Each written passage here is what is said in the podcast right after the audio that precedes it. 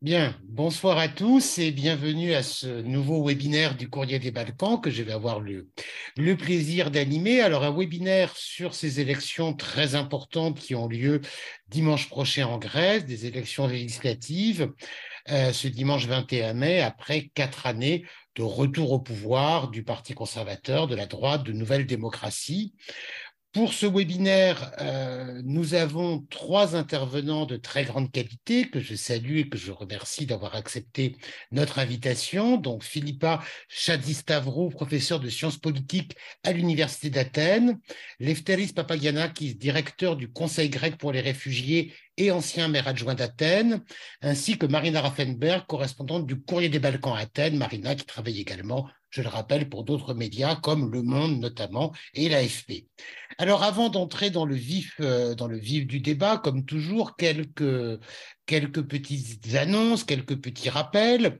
Euh, tout d'abord, eh bien, une petite annonce que vous me permettrez, euh, une petite annonce un peu personnelle, puisque je viens de publier un nouveau livre sur les Balkans, qui est bien sûr disponible depuis quelques jours dans toutes les bonnes librairies, avec mon collègue Laurent Gélin. Ça s'appelle Les Balkans, Carrefour sous, influence, les Balkans sans question aux éditions Talendier. Et j'en profite pour donner rendez-vous à toutes les personnes qui nous suivent et qui sont à Paris pour une présentation de ce livre demain soir à partir de 19h au bar, euh, dans un, au, bar 9 euh, rue Sorbier dans le 20e arrondissement de Paris. Voilà, toutes les indications sont bien sûr sur le site. Euh, et puis une chose très importante, comme c'est souvent le cas lors de nos webinaires, ce soir, à partir de maintenant et jusqu'à 23h59, l'abonnement pour un an au Courrier des Balkans vous est proposé à moins 50%, soit seulement 35 euros pour une année au lieu de 70 euros. Toutes les indications sont sur la colonne de dialogue, mais il faut en tout cas rentrer le code promo mai 2023.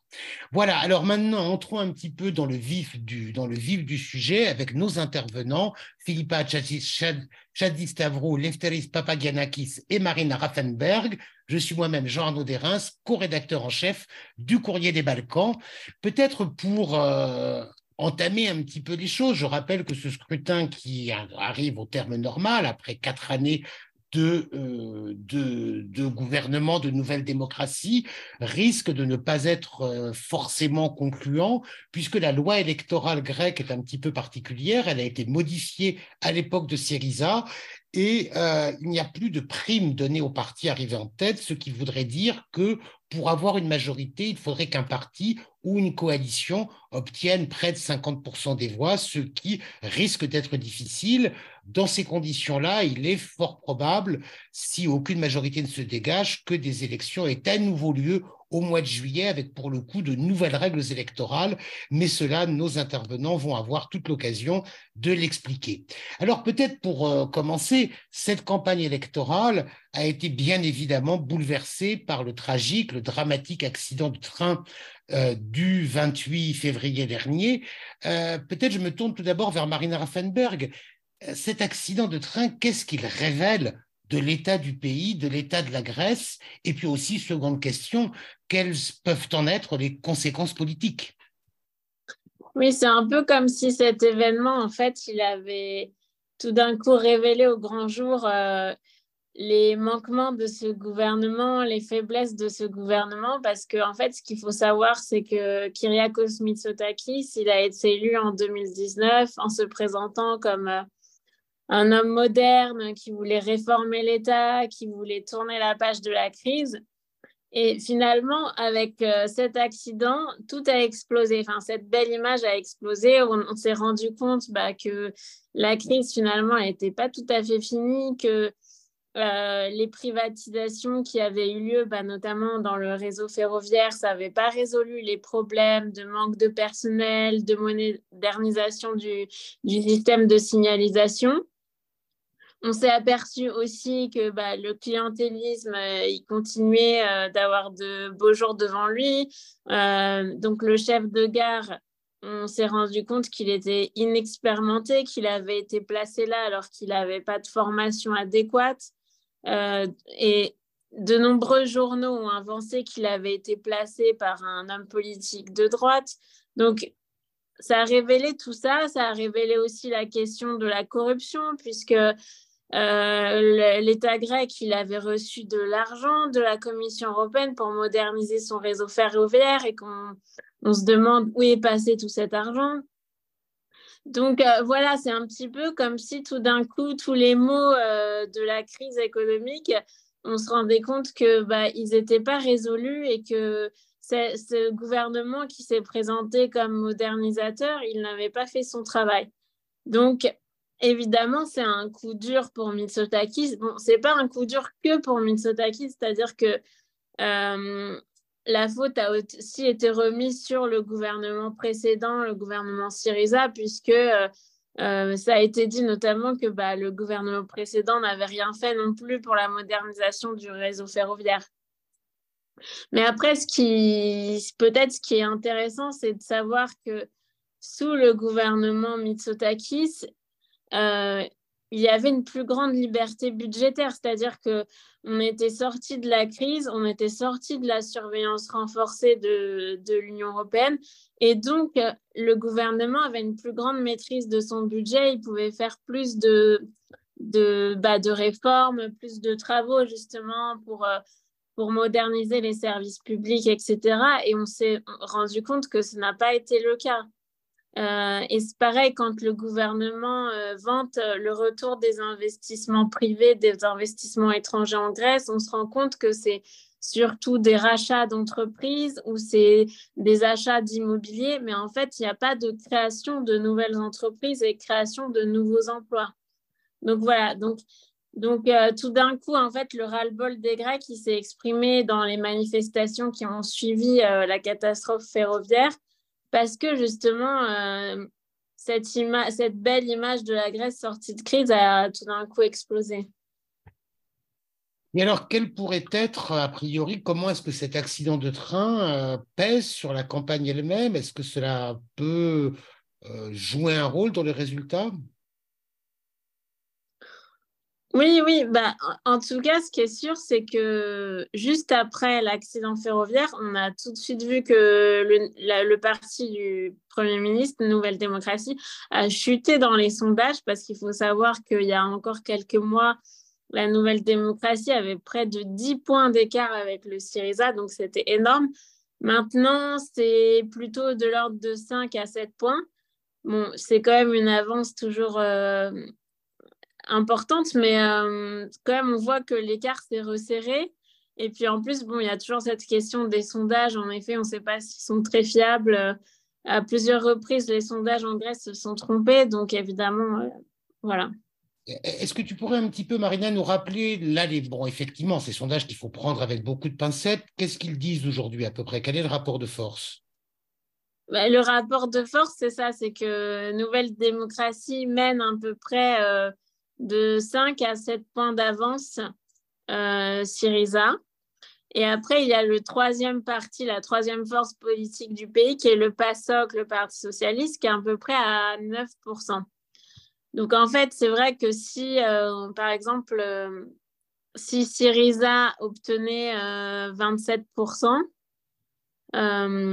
plus les 9% du, du PASOK, ils arriveraient quand même à, plus de voix que, que Nouvelle Démocratie, mais ce ne serait pas dans le système actuel dont tu as parlé un peu en introduction, le système de proportionnel simple, ce ne serait pas suffisant pour former un gouvernement. Ce qui renverrait à l'hypothèse d'élections, de, de nouvelles élections au mois de juillet, en effet.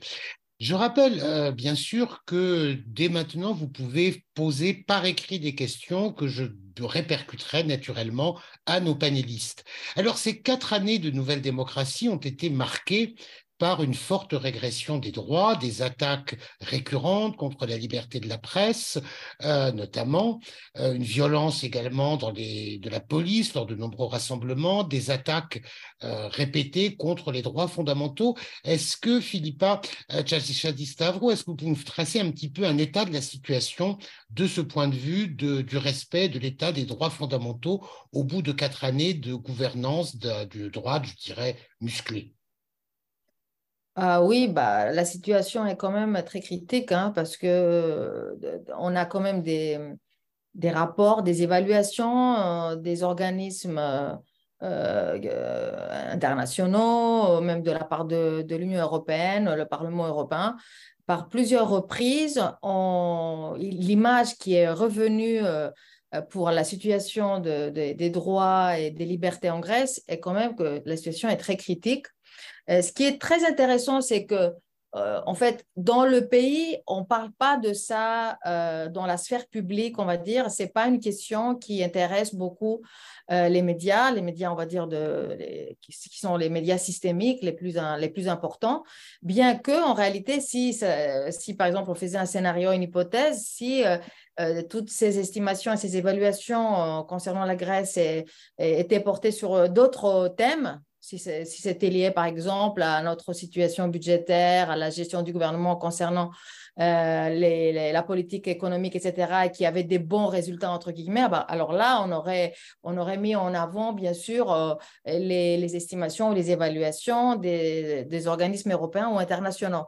Et, là, il y a une, sorte de silence radio, on va dire, sur ces questions-là, mais en, réalité, la, position de la Grèce, euh, en ce qui concerne toute une série de critères qui, en fait, euh, peuvent euh, euh, positionner le pays dans, les, dans ce qu'on appelle des démocraties problématiques. On utilise le terme démocratie libérale. Ce n'est pas un terme que j'aime particulièrement parce que ça insinue qu'un régime illibéral peut être démocratique. Alors, je trouve qu'il y a quand même une contradiction. Moi, je dirais qu'en fait, la Grèce devient un régime partiellement illibéral. Euh, ça serait plus intéressant d'utiliser juste ce terme-là pour montrer. Du coup, euh, bien que ça, c'est une réalité, en fait, on l'a, on l'a bien, on, l'a bien vu pendant toutes ces années-là, euh, restriction des libertés constitutionnelles et des droits pendant la période de la pandémie, répression syndicale par une, série de lois qui avaient comme objectif, bien sûr, de, de, la possibilité du monde de travail de, de, sortir dans la rue ou d'avoir des revendications sociales. Euh, répression, bien sûr, par euh, le, déploiement des forces policières de tout genre euh, chaque fois qu'il y a eu des, manifestations, du coup des mouvements sociaux.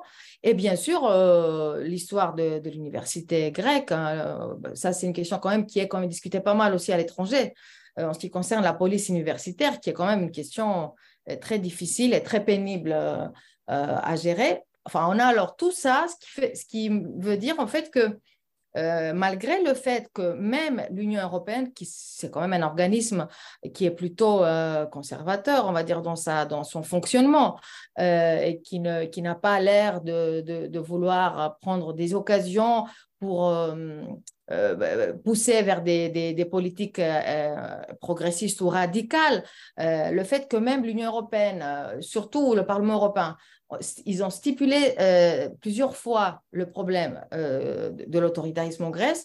Le fait, en fait, que le gouvernement n'a pas réagi pendant tout ce temps-là, euh, ça montre bien qu'en réalité, il y a une, forme d'accord tacite, moi je dirais. C'est-à-dire, l'Union européenne doit jouer ce rôle-là. Le Parlement a quand même un rôle principal dans ce qui concerne la, la, démocratie politique dans les pays membres. Du coup, voilà, il fait ses rapports, il essaye de, de, montrer en fait quels sont les dangers. La commission, elle est censée aussi faire un monitoring maintenant annuel sur l'état de droit dans les pays, mais à part ça, rien rien n'a bougé en fait. En réalité, on aurait pu très bien avoir l'activation de l'article 7, comme ça a été le cas pour euh, euh, les pays de, l'Europe de l'Est l'Hongrie, etc., hein, ça pourrait très bien euh, être activé aussi dans le cas de la Grèce, mais ça n'a pas été le cas.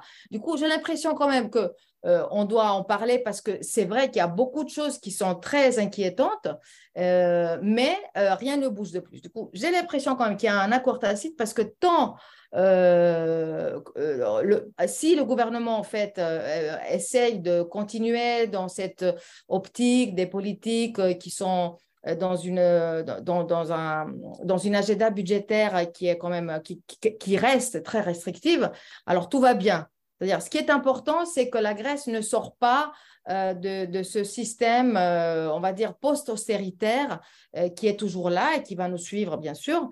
tant que ça, ça marche et que la Grèce reste un bon élève qui est assez discipliné selon les règles de, la gouvernance économique européenne, alors le reste, c'est quand même secondaire. J'ai l'impression alors que ça, c'est un, gros souci parce que, à la limite, si l'Europe mettait un peu plus la pression, je pense qu'il se, il se, limiterait. Et on a en plus les écoutes téléphoniques. Hein, les écoutes téléphoniques, c'est quand même euh, ce Watergate grec, euh, comme on l'a appelé, c'est quand même encore un signe d'un régime qui, qui, essaye en fait de se, de se, construire en utilisant quand même des pratiques qui sont des pratiques de, autoritaires. Et même sur ça, euh, le gouvernement, en fait, on, le sait, il y a eu une, la, la, visite, en fait, euh, du, comité du Parlement européen qui est censé euh, travailler sur ces questions-là, qui est venu à Athènes et le gouvernement a refusé de les voir. Ce qui montre bien que euh, bon, il y a quand même une, un quiproquo, je dirais, hein, quelque part. On, on, tient un peu les, les, ficelles du système et voilà, on ne va pas plus loin. Merci Philippe Tavrou. Juste pour rebondir, parce qu'on a traité cette, question des, écoutes, bien sûr, euh, notamment avec les articles de Marina Raffenberg sur le, courrier, mais est-ce que vous pourriez rappeler un petit peu l'histoire? Je ne suis pas sûr que toutes les personnes qui nous écoutent en ce moment soient forcément, et forcément bien toute l'histoire en tête.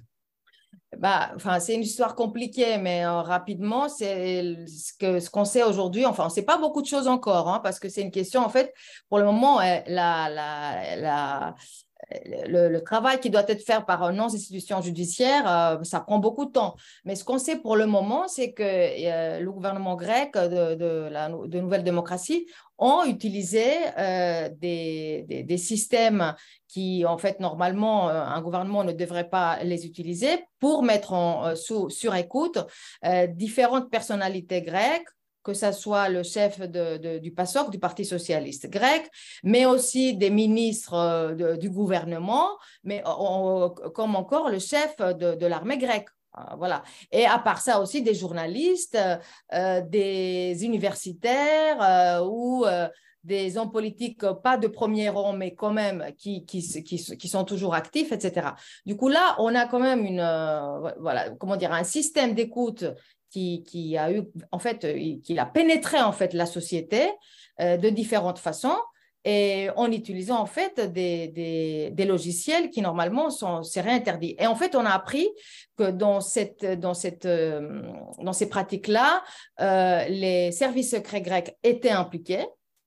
Là, il y a un problème parce que normalement, il y a les, services secrets ils ont cette possibilité-là par la Constitution à utiliser des, systèmes d'écoute, mais il faut qu'il y ait certains critères qui soient remplis pour qu'ils puissent faire des, euh, utiliser euh, le système d'écoute, etc. Et là, en fait, sur des écoutes qui ne sont pas du tout euh, justifiées, en fait, pour le moment en tout cas, à premier, à premier bord de, ce qu'on sait, le gouvernement a utilisé les, services secrets grecs et, ce qui veut dire en fait qu'on a une sorte de, coopération entre euh, des entreprises privées qui ont procuré ces logiciels au gouvernement grec et, dont certains membres du gouvernement qui sont des conseillers proches du, Premier ministre ont aussi des intérêts financiers dans ces entreprises-là et euh, du secteur public et des services secrets grecs, du gouvernement et du cabinet du, président.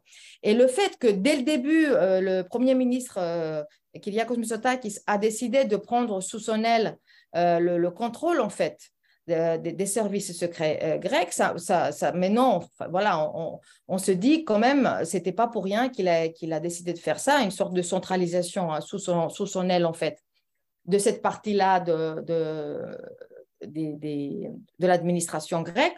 Et voilà, le problème, le gros problème, à mon avis, c'est que euh, la, la, la, justice grecque n'est pas, pour le moment, on ne sent pas que c'est une justice qui peut prendre, euh, voilà, avec, avec euh, les, responsabilités qui lui incombent au sérieux cette, ce grand scandale. Et on a l'impression que par différentes façons et manœuvres, le gouvernement, il, il essaye de, de, noyer le poisson. Voilà, ils ont dit qu'ils vont faire en sorte que ça aille vite, mais on, sait bien parce qu'il y a eu d'autres scandales euh, en Grèce euh, les années d'avant euh, et qui concernaient bien sûr d'autres domaines d'activité publique. Mais enfin, on sait que la pratique en général, c'est de laisser le temps passer et après, petit à petit, les gens vont oublier, on va, on va faire en sorte qu'on euh, ne saura jamais en fait de, quoi il s'agit. J'espère que ça ne sera pas le cas en tout cas, après ces élections. Merci Philippe Tavrou. Je rappelle que vous êtes professeur de sciences politiques à l'Université d'Athènes. Pour rebondir, moi j'avais quand même une question sur, sur la manière dont l'opinion publique réagit par rapport à ces faits, peut-être pour vous ou pour, ou pour Marina, enfin je ne sais pas qui veut, qui veut euh, rebondir sur cette question, sur les réactions dans l'opinion à ce, à ce type de scandale. Moi je dirais, ouais, je, je dirais que pendant très longtemps, le scandale, il a peu été euh, relayé par les médias euh, mainstream, enfin les gros médias. Donc en fait, l'opinion publique, elle a peu réagi aussi. Et hum, c'est que récemment où je trouve que ça revient un peu dans la campagne euh, entre, entre Mitsotakis, Tsipras, Androulakis, les trois principaux euh, adversaires. Ça revient un petit peu ces derniers jours, mais clairement, l'opinion publique n'a pas été euh, très affectée par ce scandale, euh, n'a pas tenu compte vraiment de ce scandale pour voter aux prochaines élections. Hmm. Mais alors, Je suis d'accord avec Marina, juste pour, euh, euh, pour rajouter un, très, très rapidement, euh, on dirait que quelque part, l'opinion publique grecque, elle est un peu, comment dire, comme si elle est habituée en fait. Voilà, les gens se disent, mais ça, ça a toujours été le cas. Ils ont, ils ont, ils ont l'air de croire que ces pratiques-là, c'est normal, en fait, dans une démocratie quelque part. Et comme les médias, ils ont essayé bien de façonner euh, voilà, la façon de, discuter de tout ça, ils comprennent pas, en fait, que ce scandale-là, c'est pas un, voilà, un petit scandale habituel que, où normalement tous les gouvernements euh, mettent sur écoute euh, leurs proches leur, de, leur, de parti ou les, opposants, etc. Mais les gens, ils ont l'impression de croire que c'est un peu normal, voilà, qu'il y a une normalisation de ce genre de pratique normalisation de, la normale. Mais, du coup, une question un petit peu naïve peut-être, quelles sont, à votre avis, à tous les trois, quelles vont être les, qui va être la préoccupation principale pour les électeurs quand ils vont devoir aller voter dimanche? Je, je, vois Lefteris qui sourit, peut-être Lefteris, Papa Guénac? oui, je ne sais pas si, si, si, Marina et Philippe ont une, une opinion différente, mais je pense que la question de l'économie en général, euh, c'est-à-dire l'inflation, les, prix des biens, le prix de l'énergie, c'est-à-dire la, vie quotidienne, comme on dit. C'est-à-dire ce que les gens perçoivent être important pour leur poche et ce qu'ils comprennent euh, être ce qui les, influence tous les jours. Ce n'est pas des notions floues comme les droits de l'homme, l'état de droit, etc. Ce qui est dans leur poche et qui peuvent le voir le, sentir ou le, voir devant eux. C'est-à-dire les prix doivent baisser, le prix de l'énergie doit baisser, etc., Donc ça, ça va être la, promesse principale, je pense, euh, que toutes les parties vont faire. Soit ça, soit ils vont augmenter euh, les salaires, diminuer la cotisation sociale, c'est-à-dire trouver des moyens pour euh, mitiger la, hausse des prix et, le fait que tout est très a monté très haut. Donc, après la guerre aussi et l'invasion de la Russie, je pense que ça, ça va être la, la, la, question principale, le, le sujet qui, euh, qui, affecte tout le monde. Mais comment vit-on en Grèce aujourd'hui, euh, alors que le pays est théoriquement sorti de la tutelle des, institutions financières? Comment est-ce que la population vit après ces, ces 15 années, je dirais quasiment, de, crise et de destruction des, services fondamentaux? Qui, qui veut. Marina, peut-être? Non, bah, moi, ce que je vois de, par rapport au reportage que je fais, c'est que bah, d'une, les salaires ils restent très très bas en Grèce. Il faut savoir quand même que même si euh, le salaire minimum a été augmenté de 20%, enfin en tout cas le gouvernement euh, euh, le met toujours en avant, en fait cette augmentation elle est ridicule par rapport à l'inflation, par rapport au coût de la vie qui explose en Grèce. Donc, donc c'est très difficile. Et puis, en fait, il faut savoir qu'en Grèce, ça, peut-être les gens en France ont du mal à se rendre compte, mais il faut toujours avoir de l'argent de côté en Grèce. C'est-à-dire que pour, euh, pour aller à l'hôpital, pour pour l'éducation de ses enfants, parce que l'éducation publique en Grèce, euh, elle n'est pas suffisante. Donc, on envoie ses enfants faire des cours privés le soir pour préparer les examens d'entrée à l'université. Donc, tout ça, ça a un coût énorme pour les gens. Plus, euh, par exemple, les jeunes mères de famille qui n'arrivent pas à mettre leurs enfants à la crèche publique, donc elles doivent avoir une garde alternative ou avoir la grand-mère qui est là pour garder l'enfant. Enfin, en fait, le fait que l'État n'est pas fonctionnel, ça fait qu'on a besoin d'argent de côté. Et clairement, les gens ne l'ont pas cet argent de côté. Donc, donc, ils préfèrent, par exemple, ne plus partir en vacances, ne plus utiliser la voiture ou faire des, des économies sur plein de petites choses pour en fait essayer de s'en sortir au quotidien. Et dans les cas vraiment les plus extrêmes, évidemment, il y a aussi cette question euh, terrible des saisies immobilières, puisqu'en fait, euh, il y a plein de gens qui n'ont pas remboursé leur prix immobilier, qui se sont endettés pendant la crise et qui maintenant se retrouvent euh, prêts à être expulsés de chez eux. Et ça, ça risque d'exploser dans quelques temps. Par rapport à ça, que, pour que les gens comprennent bien, quel est le cadre légal? Que, que dit la loi? Est-ce que les gens ont une protection ou est-ce que les banques peuvent exiger tout ce qu'elles veulent? Euh, Pour continuer un peu sur ce qu'a dit Marina, moi je dirais c'est très approximatif hein, ce que je veux dire. Je pense qu'il y a un 20% de la population grecque qui a super profité de la crise des politiques d'austérité et que eux aujourd'hui ils vivent super bien. Il y a un 20%. OK? Après, il y a un 20% qui, est, qui frôle en fait le seuil de pauvreté. Ces gens-là sont, on va dire, les nouveaux exclus. Et après, il y a un 60% qui, euh, bon, différentes catégories, bien sûr, professionnelles, dans ce 60%, ils essayent de survivre pour ne pas se retrouver au seuil de pauvreté et ils, font tout ce, qui, tout ce qui est possible. Ça peut être faire deux boulots, trois boulots, ça peut être euh, utiliser la, la, voilà, le, le, la, façon que la, famille grecque a toujours euh, fonctionné, c'est-à-dire se retrouver à vivre tous ensemble comme avant, parce qu'on a beaucoup de... À nouveau, en fait, les jeunes vont vivre avec les parents, les grands-parents les ramènent à vivre avec, les, avec la famille, etc. Du coup, on, retrouve des pratiques qui étaient un peu oubliées. Euh, juste avant la crise. Et alors, ce 60%, en fait, c'est une partie de ces, gens-là aujourd'hui aussi qui se retrouvent dans ce que dit Marina, euh, des familles qui ont des prêts, qui, ont, avaient des prêts immobiliers, qui sont en difficulté de les, payer parce qu'ils ont des salaires qui, sont, ont réduit ou qui sont euh, au chômage euh, de façon conjoncturelle. Ils savent pas, ils vont trouver un boulot, mais ils savent pas dans quelles conditions, pour combien de temps, etc. Et en fait, ce, qui, est en train de se passer, mais on ne le vit pas encore dans nos, dans, dans nos chairs, mais c'est ce qui va se passer euh, dans les, dans les mois qui viennent, c'est qu'on aura un grand nombre de familles grecques, aux alentours de 700 000 familles grecques, qui vont se retrouver à perdre leur propriété immobilière. Et ça, c'est un changement de régime en ce qui concerne la propriété en Grèce, qui va passer en fait à, une partie d'un capital étranger, en réalité, la plupart, euh, et, financier, en fait, au capital financier, ça, on n'a pas encore les effets de, ce grand changement, hein, parce que c'est un changement du régime euh, de propriété en Grèce, en réalité. Mais quand ça, ça va euh, exploser, là, on aura vraiment un séisme politique, mais on n'en est pas encore là. On est en train de vivre ce truc-là, le Portugal a vécu euh, bien avant nous. Et, c'est pour ça, en fait, que la nouvelle démocratie, voilà, elle se dit non, mais j'ai encore quatre ans devant moi, il y a des choses à faire, etc. Ils, veulent, ils veulent, en fait, rattraper cette occasion avant que ce séisme arrive pour que, leur agenda puisse être appliqué jusqu'au bout pendant les quatre ans à venir. Mais le séisme arriverait quand, a priori, alors? Bah, Je ne peux pas vous dire exactement, ça dépend. Syriza a dit que s'il est au pouvoir, bah, il, va, il va geler, en fait, il va geler les expropriations.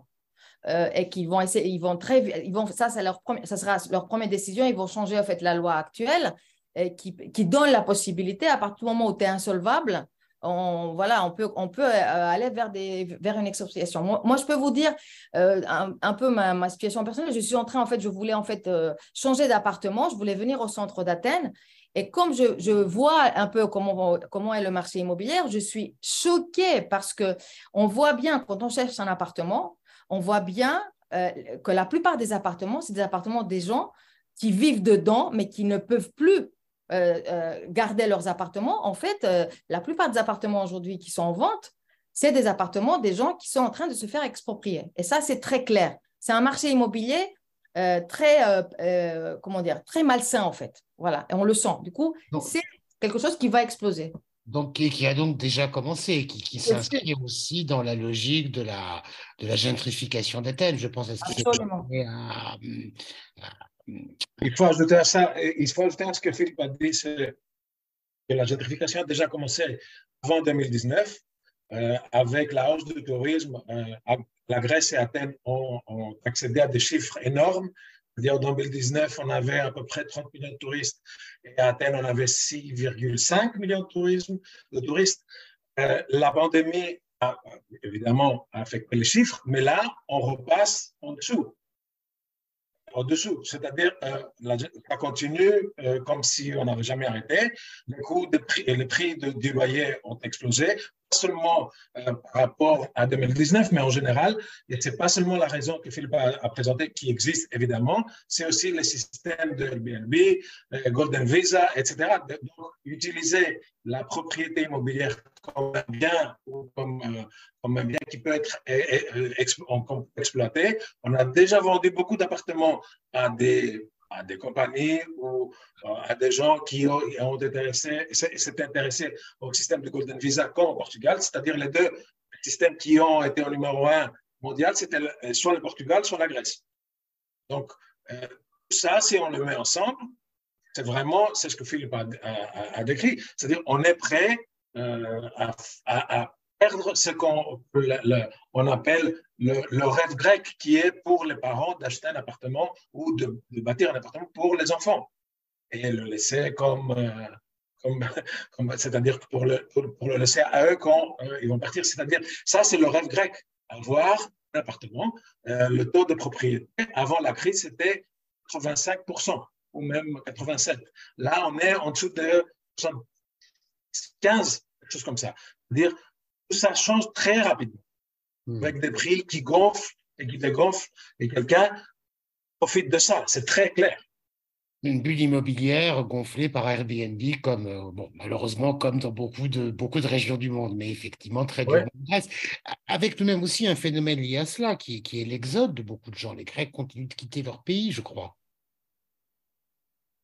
Oui, les chiffres, je ne sais pas les chiffres, les derniers chiffres, mais on n'est euh, on n'est pas dans le cadre du brain regain, c'est-à-dire de, de, faire revenir les gens qui étaient partis pendant la crise. Ça ne marche pas, apparemment. Les chiffres des gens qui reviennent sont très bas, mais il y a déjà des gens qui repartent ou qui partent pour la première fois. Les gens qui vont étudier à l'étranger, apparemment, ne sont pas prêts à revenir, que les, les occasions ne sont pas là euh, les, les, boulots qui, qui, étaient bien payés, comme l'avait promis le, le, gouvernement, et il le repromet pour les quatre années à venir, c'est toujours la même promesse, les, du travail bien payé. Mais ça, ça arrive parce que le clientélisme, comme euh, l'a décrit Marina, euh, et cette façon de, trouver un travail en Grèce et utiliser aussi le secteur public, est toujours valable d'une façon ou d'une autre. Ce gouvernement a, a créé de plus de postes dans le, dans le secteur public le gouvernement précédent, déjà.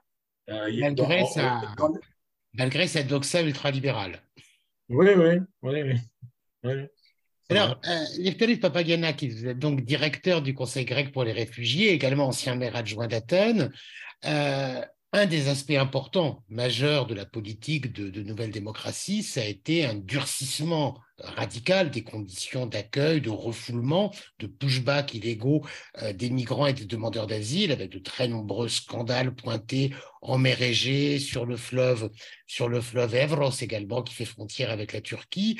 Là, il y a encore, on, on, a ça, on, a publié ça sur le sur le sur le euh, information sur les réfugiés que le Courrier des Balkans entretient depuis plusieurs années.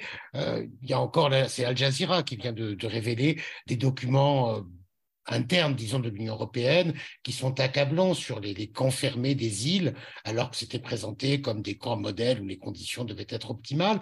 Est-ce que vous pourriez, euh, Lefteris, nous donner un petit, état des lieux de la situation euh, pour les réfugiés et les exilés aujourd'hui en Grèce? Et qu'est-ce que, va faire euh, Nouvelle Démocratie s'il reste au pouvoir?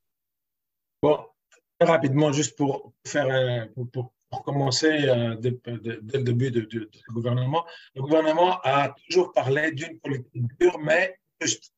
C'est-à-dire, euh, on va faire une politique d'immigration qui va être très dure, mais qui va être correcte, juste, dans les règles.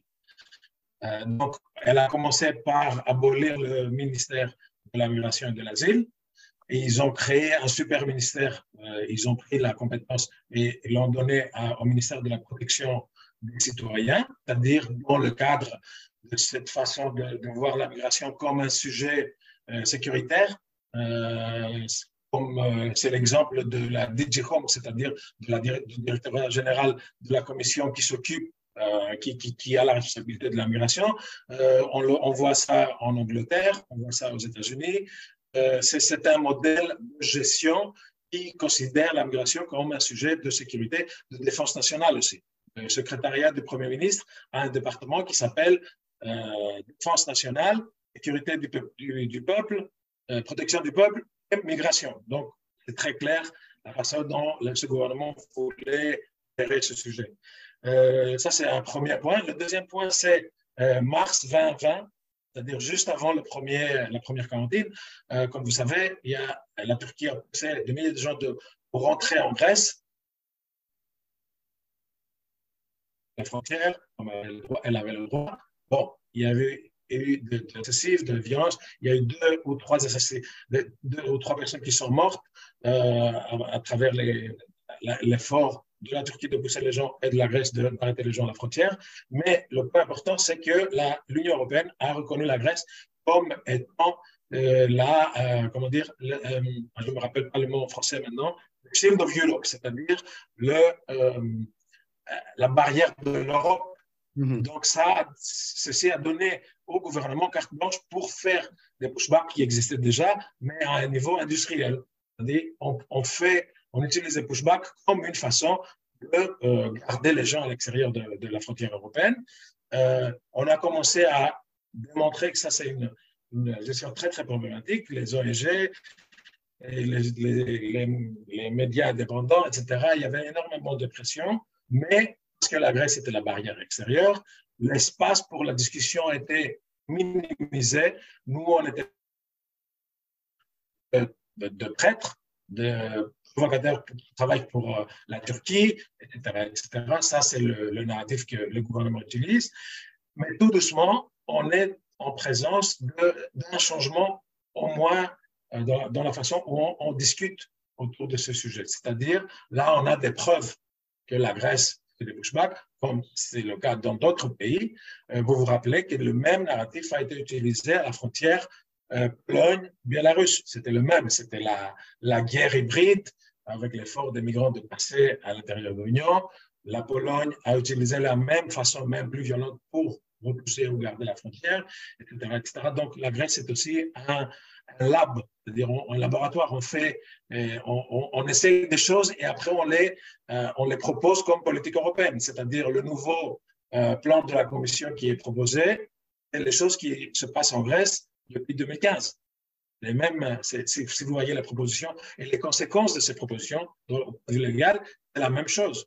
Bon, c'est la, façon de le présenter, évidemment, plus européenne, plus diplomatique, plus légale, mais c'est, euh, en effet, c'est la même, la même approche. Euh, aussi, ça c'est le dernier point, le gouvernement maintenant parle, et ça c'est très, très important, par rapport aussi aux centres fermés et aux centres fermés contrôlés, comme on dit, pour, euh, pour les îles, mais pour euh, la, Grèce, euh, euh, au territoire de la Grèce Oui, voilà. on parle d'intégration dans les camps. C'est-à-dire, on ne parle plus d'intégration dans les villes, dans les villages, etc., mais on parle d'intégration dans les camps. Il y a beaucoup de gens qui protestent. on pense aussi que peut-être ils vont créer des écoles à l'intérieur des camps. déjà, ils donnent des services médicaux à l'intérieur des camps. On essaie de garder les gens à l'intérieur et ne pas les laisser aller à l'extérieur. Les camps sont déjà assez loin des villes, sans bus, sans accès, etc. Donc, on voit un effort de garder les gens loin, de ne plus les voir. C'est ça le problème. On ne veut pas les voir. Si on ne les voit pas, ça va. Mais pour rebondir sur ce que disait tout à l'heure Philippa Chatistavo, est-ce que cette, dimension de laboratoire des politiques migratoires qu'occupe la Grèce, est-ce que ce n'est pas lié avec le fait qu'on tolère finalement les violations de beaucoup de droits fondamentaux de la part du gouvernement de, de Mitsotakis? Évidemment, évidemment. C'est-à-dire, ce que Philippe a, décrit, c'est-à-dire la, normalisation de, des choses qui, avant étaient imaginables. Euh, dans le narratif, mais aussi dans l'application de la loi, dans la façon dont l'Union européenne accepte ce qui, qui, se passe, explicitement, implicitement ou directement, ça dépend des jours peut-être. Euh, oui, mais les gens s'habituent aussi à ça. C'est-à-dire, c'est normal de garder la, frontière. Ça le narratif. Si on, garde la frontière, ça va. Mais personne ne dit que c'est illégal, c'est pas prévu d'empêcher les gens d'accéder au territoire pour demander l'asile. Il y a une confusion. On peut accéder au territoire, même illégalement, pour demander l'asile. Du moment où on demande l'asile, cette illégalité est levée, n'existe plus. Donc, même empêcher les gens d'entrer dans le territoire est illégal. Seulement les pushbacks, évidemment, c'est illégal par définition, mais même d'empêcher les gens d'accéder, c'est illégal aussi. C'est normal pour la, société de garder la frontière de cette façon-là. Et tout est permis, on ne s'intéresse pas. Bon, il y a eu des dates où des gens se sont pris un peu choqués, par exemple, la photo d'Aylan qui est mort à, la côte où les gens prenaient la première page des journaux en disant c'est inacceptable, David Cameron a fait ça, on a changé la politique pour comme moi, mais on a repris la même politique après, qui, démontre l'hypocrisie qui existe autour de ce sujet. Il n'y a pas de politique viable euh, de long terme. C'est juste des fixes euh, par rapport aux, événements qui choquent les, gens. On a ici des, des, naufrages avec dizaines de morts, ça dure deux ou trois jours, on, ben, ça repart. ça, normalise cette situation et cette, cette, façon de voir et de gérer la migration comme un problème. On, traite la migration de problème. les gens euh, euh, sont ils demandent des solutions. Il n'y a pas de solution à la migration. parce que ce n'est pas un problème, c'est l'histoire humaine. Donc, si l'histoire humaine est un problème, là, il faut revoir toute, euh, la création de l'histoire, c'est-à-dire il faut, il faut repenser à tout ce qu'on sait. On dit problème, on attend des solutions, il n'y a pas de solution, c'est votre faute, donc ça repart. Un cercle vicieux. Les gens essayent de changer la discussion en traité de traître, etc. La seule discussion qui est faite maintenant euh, par rapport aux élections avec l'immigration, c'est la barrière Evros. Tout. Tout le monde est d'accord que ça va, que ça peut résoudre le problème la barrière qui est là. On sait que ça, n'empêche pas les gens de traverser la, rivière. Il y a toujours des gens qui arrivent. Et si on met une barrière à Evros, il y a des gens qui vont venir aux îles. Si les gens ne viennent pas aux îles, ils vont venir à Evros ou ils vont essayer de passer à travers la Grèce pour aller en Italie. On voit les chiffres toujours là. C'est lié. S'il va, euh, s'il la monte, mais on revient à la même chose.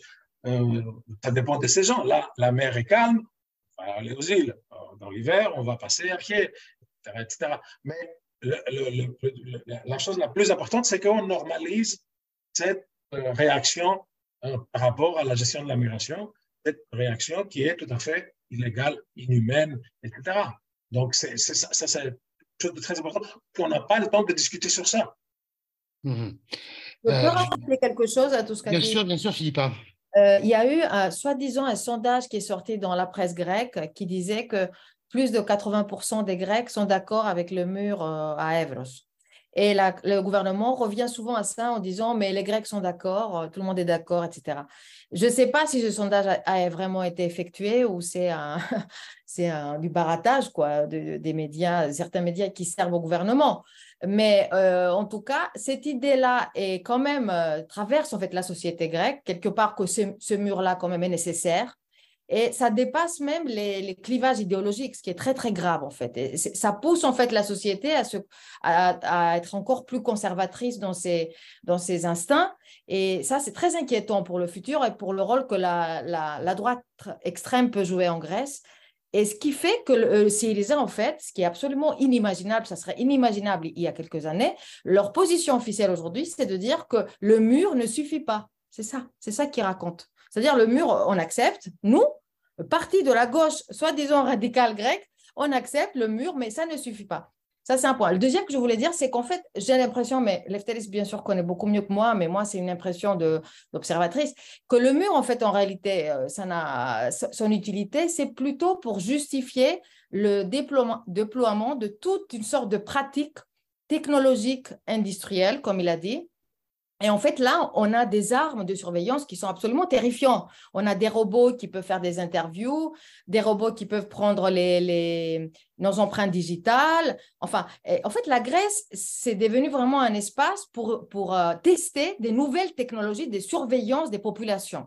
Et quelque part, le mur, il est là pour justifier l'usage de, ces, de ces nouvelles technologies qui seront très répandues euh, dans l'avenir, pas seulement par rapport aux, immigrés et les réfugiés, mais aussi par rapport à la population, les travailleurs, voilà, toutes sortes de groupes sociaux qui, qui voudra protester ou qui aura un avis différent du gouvernement qui serait au pouvoir. Voilà, ça Bien sûr. Je, oui, cette, approche de sécurisation que Philippe a décrit, décrit elle, est, elle est est au centre de cette, histoire. On discute sur le mur, la barrière, etc.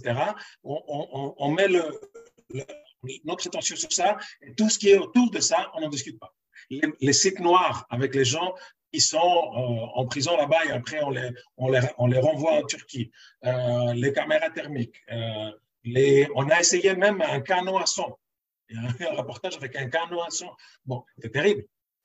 Heureusement, les réactions, pour l'instant, ont, marché, mais l'argent qu'on met dans ce type de recherche a augmenté d'une façon énorme. Si vous voyez Frontex pour l'instant, et c'est ce que va devenir Frontex à l'avenir, ça va être la plus grande agence de l'Union européenne.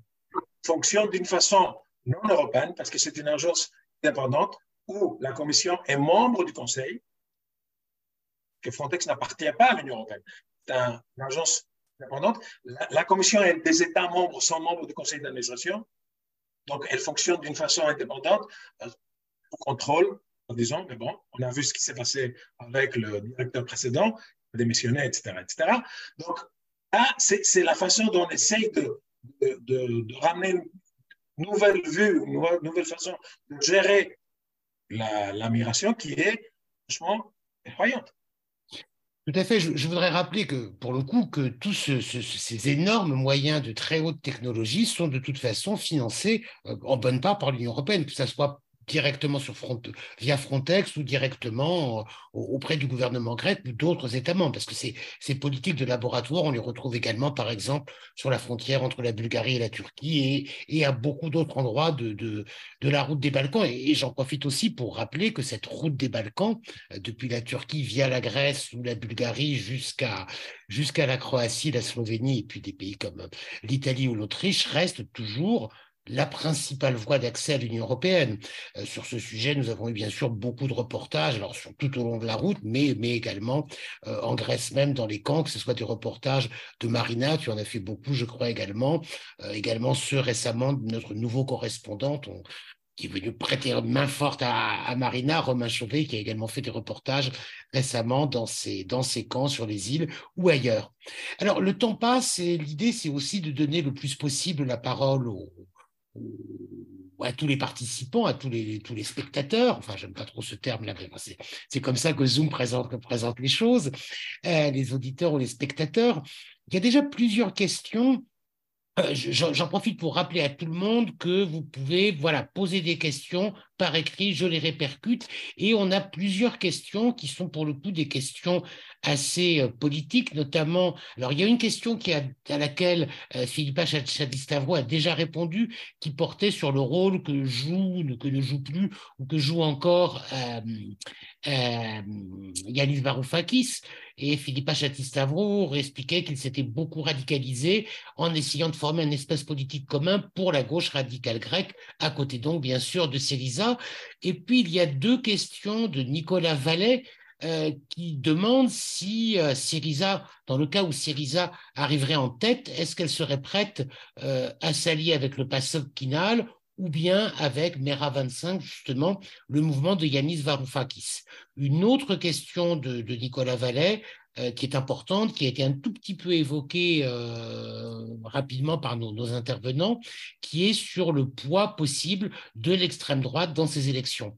Alors, qui veut répondre? Peut-être, je ne sais pas, Philippa, Marina, euh, qui... Philippa, vous... Oui, je commence. Allez. Euh, alors, Syriza, en fait, leur position, c'est de dire que nous, pour qu'on forme un gouvernement, doit euh, être premier. Voilà, on doit être le premier parti après ces élections. Euh, du coup, ça, c'est une sorte d'une condition sine qua non, soi-disant, pour Alexis Tsipras. je pense que Tsipras, il est très ouvert à, discuter avec le PASOK, pas du tout avec le Merek le parti de Yanis Varoufakis. Ça, il a montré très clairement, en fait, il est très hostile à ce que Yanis Varoufakis essaye de faire sa stratégie qui est d'essayer de, en fait, de mettre ensemble les différentes forces de la gauche grecque extra-parlementaire radicale euh, qu'on a plusieurs différentes organisations. Et euh, il, il, a réussi en faire de, de, faire une sorte de coalition avec le, le parti de l'AE qui est en fait l'aile gauche radicale du, de Syriza avant euh, le référendum de 2015, qui après ces gens-là sont partis en fait de Syriza et qu'ils avaient créé ce, petit parti de, l'AE. Et là maintenant ils ont fait une coalition avec Mere Cosped et du coup Tsipras veut très clairement montré qu'en fait, euh, son parti, c'est un parti qui se situe aujourd'hui dans la gauche réformiste, du centre-gauche, qui n'ont pas du tout envie de discuter euh, la question de l'euro, euh, on sort, on sort pas, qui n'ont pas envie non plus de mettre en, en, question la, euh, toute la, la politique grecque en ce qui concerne les dépenses militaires, par exemple. en fait, ils sont tout à fait d'accord avec la politique de nouvelle démocratie et en fait, les alliances de la Grèce traditionnelle avec l'Union européenne et les États-Unis. Du coup, il veut montrer très clairement qu'il n'y a rien à faire.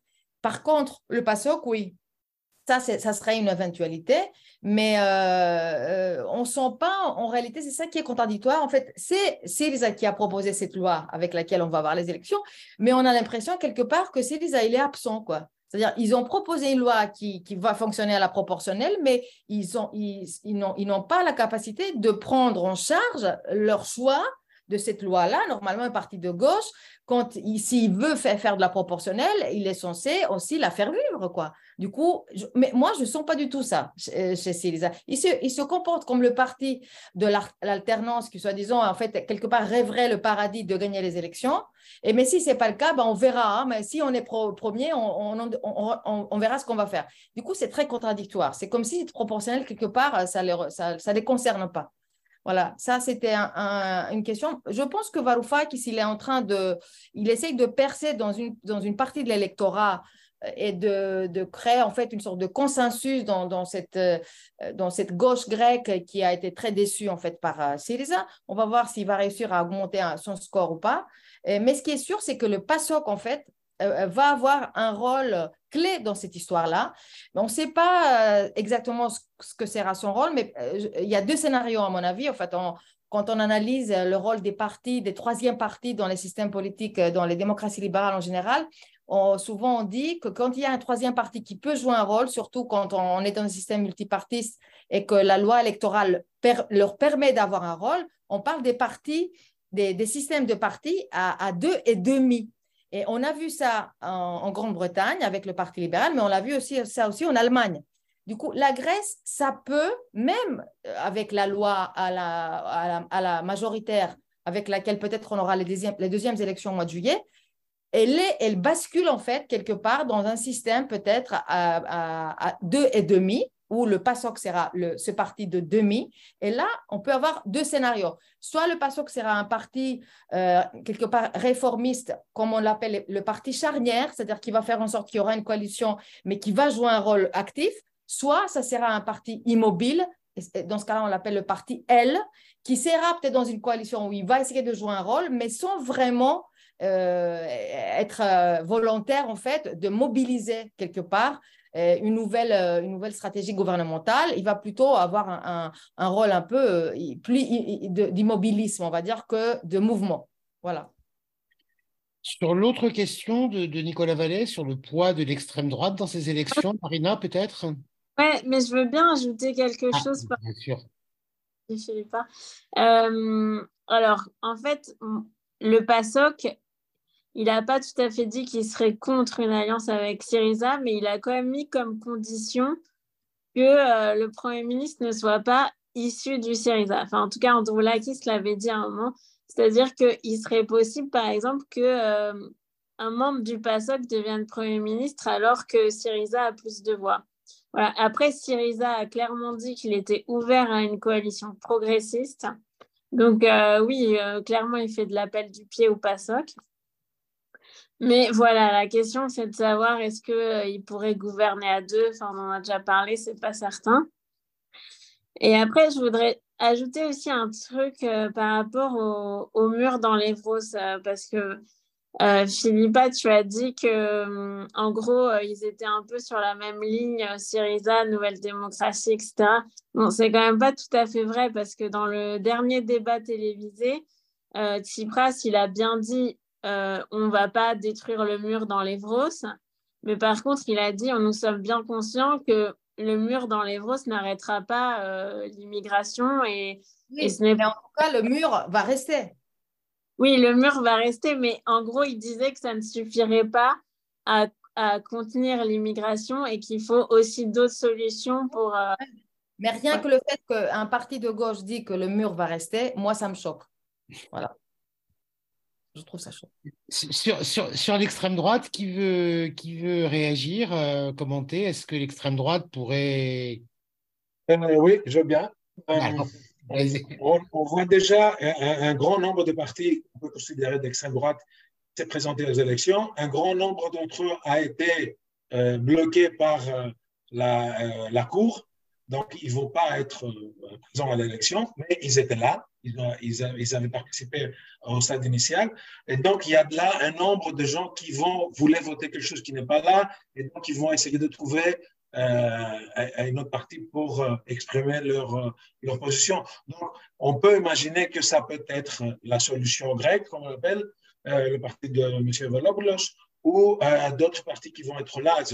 Le, parti qui dit qu'il est libéral de Zimmer, qui n'est pas c'est un chose très clair, à la grecque, euh, mais il y, aura, il y aura une expression, on ne sait pas si elle va être très importante du point de vue de l'entrée au Parlement, mais si on compte tous les gens qui vont, être là, on, peut imaginer qu'il y aura le classique, le classique, bon, à peu près 5 à 7 de gens qui vont voter des partis comme ça. On le sait depuis quelques années, une dizaine, il y a au moins 7% des gens qui votent euh, des nazis de, de l'homme jusqu'au parti d'extrême droite ou grand nationaliste ou pas, etc. Donc on sait que ça, ça, ça, existe. Il faut voir comment ils vont s'exprimer. D'autres, évidemment, vont, essayer, vont décider de voter euh, l'original, mais le plus mainstream, c'est-à-dire la démocratie. Donc on ne peut pas tout à fait reculer la, taille, mais l'influence, elle est là, on la voit. On la voit dans le narratif. On a vu l'ex-premier ministre Adonis Samaras donner un, speech pour le, jour de l'Europe. Si quelqu'un pouvait l'écouter, c'est tout à fait le contraire de l'Europe qu'il a représenté et qu'il a parlé. Donc, euh, ça existe même dans la nouvelle démocratie, ça a une forte présence, mais la nouvelle démocratie a toujours essayé de garder une porte ouverte ou garder à l'intérieur du parti ces gens euh, d'extrême droite pour ne pas partir et pour ne pas fuir de, à la droite euh, du parti du gouvernement. Donc, c'est très, très important pour la nouvelle démocratie de garder ces gens à l'intérieur. Oui, je crois d'ailleurs même dans l'actuel gouvernement, il y a quelques ministres qui oui, ont oui, euh... Au moins trois. Au moins. Euh, alors, il y, y, a beaucoup de questions qui arrivent. Je, avant de, de, de, passer une autre question, je voudrais rappeler qu'il est possible, vous avez une offre exceptionnelle pour vous abonner au Courrier des Balkans, valable jusqu'à ce soir 23h59. Après, à minuit, ça sera trop tard, donc profitez-en. Un an d'abonnement au Courrier des Balkans à moins 50%, donc à 35 euros pour un an au lieu de 70, c'est possible ce soir uniquement avec le code promo mai 2023. Toutes les indications sont dans la colonne de dialogue qui apparaît sur vos, sur vos écrans ou bien aussi sur le site du Courrier des Balkans. Alors, question suivante, peut-être celle de Chloé Boisserie, qu'elle a déjà posée il y a, un petit moment, elle a attendu longtemps, et elle demande est-ce que l'Union européenne, euh, la liberté d'expression et les droits de l'homme sont encore, sont encore excusez-moi, au cœur des préoccupations des Grecs, ou bien est-ce que les problèmes de logement, euh, les problèmes financiers, les problèmes liés au tourisme éclipsent tout? Qui voudrait répondre? Je peux donner deux mots et après laisser la, parole. Euh, euh, c'est pas qu'ils ne connaissent pas le sujet.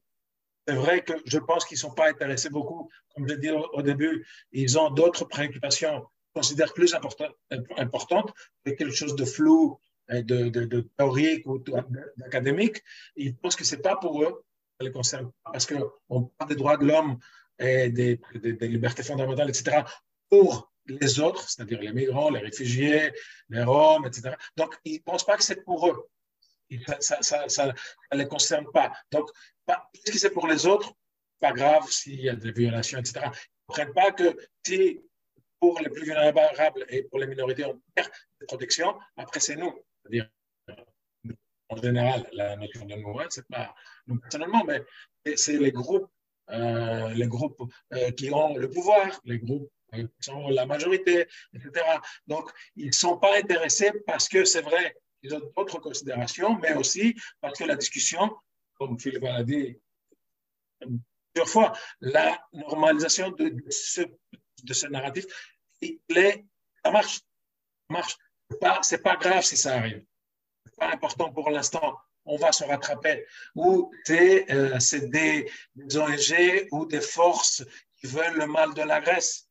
Les Grecs sont très fiers quand il y a des bonnes choses qui se disent pour eux, mais quand on dit quelque chose qui ne va pas, là, c'est surtout un autre qui le dit, à l'extérieur, ils ne sont pas contents du tout et ils l'acceptent pas. Euh, euh, le Premier ministre a parlé des reporters sans frontières, d'une ONG sans importance, alors que dans la présentation du rapport de cette année, c'est Anthony Blinken qui a été présent. Donc, il y a une disproportionnalité de, la façon de, laquelle on perçoit, la réalité ou de la. Merci, merci, euh, Lefteris. deux questions du Milijan. alors, la première, demande ceci. Lorsque vous parlez de la normalisation de la violence, pensez-vous plutôt au discours dominant des politiciens et des médias ou à la population générale? euh, est-ce vous avez en partie répondu à la question, mais est-ce que vous pourriez expliquer mieux et quelles sont les parler un petit peu également des réactions à la politique actuelle, notamment concernant les politiques migratoires et, la surveillance? Et une autre question du Milijan euh, concernant la répression policière. Est-ce que vous pourriez faire une comparaison entre la répression policière en Grèce et en France? Qui veut répondre? Philippa, peut-être? Euh, Plutôt, euh, la première question, j'ai l'impression qu'on a pas mal euh, dit tous, mais enfin bon. alors, la répression policière, ça, c'est une question intéressante. je dirais que hum, Mitsotakis, c'est un très bon copieur de Macron. Et, Apparemment, ils s'entendent très bien. Ouais, et en fait, il le copie super bien. Ça, on peut, le, ça, on peut lui reconnaître, à hein, Mitsotakis. J'ai l'impression, en fait, que comme en France, on a vu en fait, qu'il y a une, une, euh, comment dire, un durcissement en fait, de, la, de, de, de, l'usage, des usages des forces policières, c'est exactement ce qu'on a vécu aussi en Grèce. Et comme ça se fait progressivement, ça, et euh, on a l'impression que quelque part, la population, euh, ça a un effet en fait très bénéfique pour les gouvernements qui fonctionnent comme ça, parce que la, répression devient un outil de, créer une peur euh, de façon massive euh, dans la société. Et moi, je vois même chez les étudiants, par exemple, de plus en plus, je, vois des étudiants qui, en fait, ils étaient très actifs, euh, qui voulaient vraiment participer dans les grandes questions qui concernent l'université. Ils voulaient, voilà, être dans les mobilisations, etc. Et ils ont de plus en plus peur pour leur euh, voilà pour, pour eux-mêmes quoi qui qui leur arrive quelque pas quelque chose. En fait cette violence qui, qui est quand même euh, qui devient extrême dans les mobilisations on a vu aussi en France en fait elle, elle est très efficace j'ai l'impression. Elle est très efficace et ça c'est pas juste le jeu des médias là euh, les médias jouent un rôle à cette normalisation de la violence, mais de la, de la violence, on va dire, euh, politique et de, la violence que crée le gouvernement autour de, certaines politiques qui sont importantes, comme c'est l'immigration ou comme c'est les écoutes téléphoniques, euh, parce que ça aussi, c'est une forme de violence. C'est des violences qui ne sont pas tangibles par, par la société. Par contre, quand tu sors dans la rue et tu es dans une, dans une mobilisation, quand tu es dans une manifestation, et tu, tu, tu arrives à, à l'hosto après, hein, tu es à l'hôpital parce que tu t'es pris euh, euh, un truc, alors là, tu, tu sais que ça te concerne, ça concerne ta vie. Je vois alors qu'il y a une partie des gens qui étaient très actifs dans les mobilisations qui de plus en plus, euh, ils, ont peur d'y aller, ils se disent non, pas cette fois-ci, je ne suis pas sûr, on ne sait pas, etc. Et en fait, c'est très, très efficace. Et quelque part, c'est ça qui fait que malgré le fait qu'on vit en fait au centre d'Athènes, si si les gens qui nous écoutent euh, venaient, ils vivraient en fait un truc de dingue. C'est-à-dire, tu es dans des quartiers, euh, voilà, comme c'est les quartiers du centre, et en fait, tu as, un nombre de policiers qui sont là, qui, qui font rien de leur journée. Ils sont juste là avec leur portable et leur, euh, leur café, ils discutent entre eux. Et c'est un nombre important de, de, policiers qui sont là, par exemple, à Exarchia. Et, en fait, on sent qu'il euh, n'y a, y a aucune utilité publique. Leur, leur présence ne répond à aucune utilité publique, mais ils sont toujours là. Et les jeunes, moi je pense aux, gens qui ont aujourd'hui 15 ans, 16 ans, 18 ans, le fait qu'ils grandissent avec ces images-là, on dirait qu'on est dans un, dans un régime dictatorial de l'Amérique latine quasiment le fait, en fait que ça devient une, image de, leur quotidien, quelque part, ils il, il insèrent dans leur, euh, voilà, dans leur vision de, leur vie de tous les jours. C'est très, très grave, parce que ça, c'est une normalisation silencieuse qui fait que la répression a encore des, belles journées devant elle. Elle peut même aller encore plus loin. Ouais, sur ça. Oui, Marina, Marina, vas-y. Ouais, en fait, euh, bah, bah, ce que dit euh, Philippa, c'est exactement ça. C'est que je pense la différence entre la France et la Grèce, c'est qu'en France, on s'indigne encore beaucoup de la violence policière. C'est-à-dire que dès qu'il y a des violences euh, ou qu'il y a des attaques aux ONG, ou de... on a vu ce qui s'est passé notamment avec la Ligue des droits de l'homme quand il y a eu des attaques de Darmanin ou du gouvernement contre la Ligue des droits de l'homme il y a tout de suite eu beaucoup de réactions. Il y a eu euh, euh, les médias qui l'ont dénoncé, euh, d'autres hommes politiques qui l'ont dénoncé, la population aussi, l'opinion publique. Enfin, moi, je voyais sur les réseaux sociaux. Enfin, et en Grèce, ça, ça n'existe pas. C'est-à-dire qu'il peut y avoir beaucoup de répression policière, des gens qui finissent à l'hosto, etc mais les médias mainstream n'en parlent pas. Donc voilà. Donc ça, c'est quand même un gros problème. Euh, et je pense que hum, sur la normalisation des violences, euh, les médias grecs, malheureusement, y participent beaucoup, c'est vrai. Je, me permettrai d'ajouter un petit mot. Je crois que malheureusement, moi, je, je, souscris beaucoup à ce que disait Philippa sur cette banalisation, cette normalisation de choses qui objectivement sont totalement anormales. De voir des, policiers surarmés dans les rues, c'est pas normal, euh, pas plus pour le coup, pas plus à Paris qu'à Athènes. Et c'est vrai que ces images, ça fait maintenant partie de plus en plus de notre quotidien, même si j'entends bien ce que dit Marina sur le fait qu'il y a peut-être plus, encore un petit peu de, de réaction en France qu'en Grèce. Moi, j'ai deux questions. Euh, la première, vous évoquez les mobilisations étudiantes. Qu'en est-il des mobilisations des artistes et des étudiants en art. Où est-ce qu'est est, ce mouvement aujourd'hui? Qui, qui, veut répondre, euh, Philippa? En fait, c'est un mouvement qui s'est un peu essoufflé. Euh, moi, je trouvais, parce que j'ai quand même euh, vu de près les mobilisations des artistes, je trouvais ça extraordinaire. C'était vraiment un moment où, en fait, la rue reprenait un peu son, son souffle, on dirait. Euh, il y avait de, l'oxygène, on va dire, dans les rues, en tout cas à Athènes, hein, où je suis. Mais j'ai l'impression que euh, c'est difficile de, garder le cap hein, dans ce genre de, euh, de, mobilisation. Parce qu'il faut avoir les. On voit bien comme en France aussi, avec les, euh, depuis le, mois de janvier, en fait, les mobilisations, il y a énormément d'énergie, il y a de l'argent qui est mis dans les, dans les caisses pour que les grèves continuent. Enfin, on voit qu'il faut beaucoup, beaucoup d'énergie. Bah, en Grèce, en fait, cette énergie-là est quand même euh, pas aussi importante parce que c'est un pays qui est fatigué. Et les, les différentes catégories socio-professionnelles sont fatigués, les artistes en Grèce, mais ça fait des années des années qu'ils sont dans, des grandes difficultés, même avant la pandémie. Bon, la, pandémie les a complètement mis euh, à plat, mais même avant. Alors, on comprend bien que ça pouvait pas, voilà, c'était pas un mouvement qui pouvait rester, malheureusement, à mon avis, parce que les artistes ont beaucoup de choses à dire et ils ont une autre façon de parler en fait, en fait de, de la politique, euh, des, problèmes qu'on doit, auxquels on doit faire face. Du coup, euh, bon, le, en fait, le Bitsotai, il a proposé des, certaines solutions en fait, qui ne résout pas tout. Et ça, ça, ça a vraiment euh, conduit à essouffler le, mouvement. Et moi, je rêve, vraiment, je rêve qu'à un moment, il y aura, comme on dit, jonction des luttes.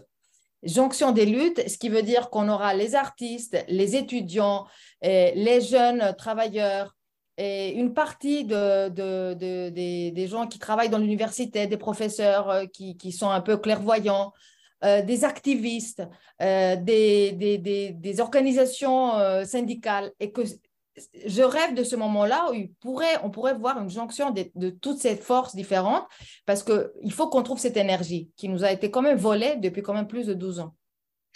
Merci. Alors moi, j'avais une autre question qui était, euh, à plusieurs reprises, vous avez un peu tous évoqué les médias mainstream. Enfin bon, concrètement, quelle est la situation des médias en Grèce? Et puis pour le coup, il y a une question qui est posée par Sébastien Cotte qui va un peu dans le même sens. Parce que Sébastien Cotte écrit, mais à vous entendre, on ne saisit pas pourquoi la droite reste si haute en dépit des scandales des écoutes, de la catastrophe ferroviaire. Il y a donc bien une société très clivée depuis longtemps et profondément. Est-ce simplement une manipulation des médias? Donc, pour euh, résumer un petit peu, qu'en est-il des médias? Peut-être Marina sur ce sujet? Ouais, bah, en fait, la plupart des gros médias, quand je dis les gros médias, bah, notamment les chaînes de télévision, euh, les journaux les plus vendus, les sites les plus consultés sur Internet, appartiennent à euh, des armateurs grecs, des, presque des oligarques qui sont présents dans plusieurs domaines de la société et qui sont très proches du gouvernement au pouvoir. Donc, en fait, c'est vrai que tous ces médias-là, ils reflètent un seul côté de, la réalité, c'est-à-dire qu'ils vont reprendre, euh, par exemple, mot pour mot le discours du Premier ministre sans jamais euh, faire du fact-checking, sans jamais vérifier les chiffres, sans jamais... Euh, enfin, voilà. Donc, en fait, je dirais pas que c'est que de la faute des médias et qu'il y a une manipulation des médias, mais il faut bien se rendre compte que quand on évolue dans un pays où c'est dur de s'informer, c'est quand même euh, compliqué d'avoir une idée réelle sur euh, ce qui se passe. Bah, notamment, moi, quand je parle aux jeunes grecs, il y en a plein, ils ne savent pas ce qui se passe sur la question migratoire. Donc, ils me demandent, ah, mais pourquoi les médias grecs n'en parlent pas? Donc, voilà, enfin, il y a quand même quelque chose qui fait que les citoyens grecs, ils n'ont pas toujours une idée claire des choses qui se passent dans leur pays. Et après, au-delà des scandales, en fait, c'est vrai que souvent, euh, on s'est dit, enfin, pas que moi, mais plusieurs gens autour de moi, on s'est dit, avec des scandales aussi énormes que le scandale des écoutes, euh, que la catastrophe ferroviaire, euh, que les grands incendies qui ont ravagé EB il y a deux ans, enfin voilà, il y a quand même eu des gros scandales sous ce gouvernement et il a quand même réussi à se maintenir.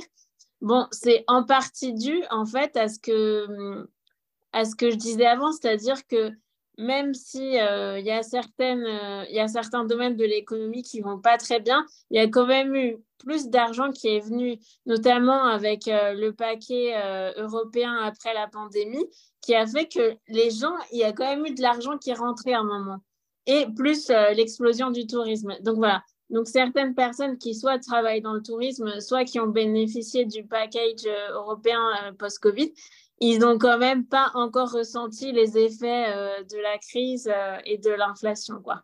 Mais bon, c'est quand même pas une majorité, mais euh, voilà, il y a quand même des gens qui, se, qui ont réussi à s'en sortir pendant ces quatre années grâce à ça. Quoi. Juste pour ajouter un, ah oui, oui, à ce que Marine a dit, les armateurs, d'habitude, sont aussi en possession d'une équipe de foot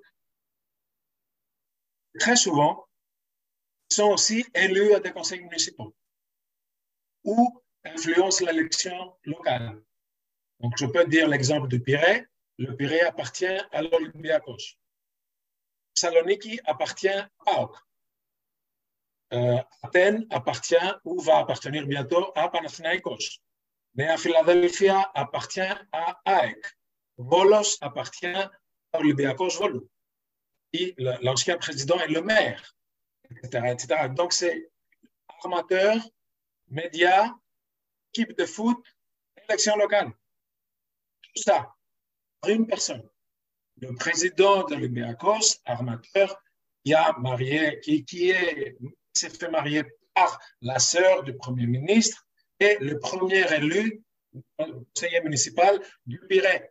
Le maire du Pirée est ancien président de l'équipe de l'Olympiakos. Etc., etc., etc. Euh, à Thessaloniki, l'oligarque grec du Pont, c'est-à-dire ex-Union euh, ex soviétique, je ne parle pas grec, c'était le plus grand hôtel euh, du business à Thessaloniki. Il influence l'élection locale, mais aussi l'élection nationale et l'élection européenne. On doit passer tous par lui et on veut être élu, etc. Ce n'est pas simplement quelqu'un qui met de l'argent, mais il achète de l'influence, mais de l'influence sociale. C'est-à-dire, les gens pour le, le, foot, et qui va gagner le championnat, c'est la guerre. La Grèce a demandé par l'UEFA de, renvoyer des, des, des arbitres c'est-à-dire européens, pour les matchs du championnat.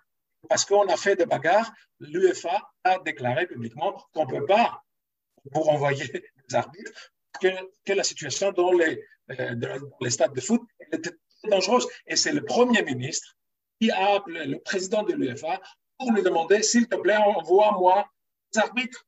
Et ça, c'est le pays qui a reconquis sa, euh, comment dire, sa, sa façade internationale. Ah, c'est ce que dit la nouvelle démocratie et les gens qui vont voter pour. C'est le Premier ministre qui a appelé le président de l'UEFA pour demander des arbitres pour le foot. Ça, la situation. Et alors, dans ce système d'influence, il y a Sébastien Cotte qui rebondit avec une autre question. Et l'Église orthodoxe, quel rôle joue-t-elle? Le partenaire officiel du gouvernement. L'Église, avec le gouvernement précédent, le gouvernement de gauche, a a fait renvoyer un ministre le ministre de l'Éducation nationale et des Affaires religieuses. C'était l'archevêque de Grèce et d'Athènes qui a demandé au Premier ministre Tsipras de renvoyer Nikos Philis, le, le, ministre de l'époque, qui voulait changer le livre, en lui disant l'Église n'est pas contente de ce changement.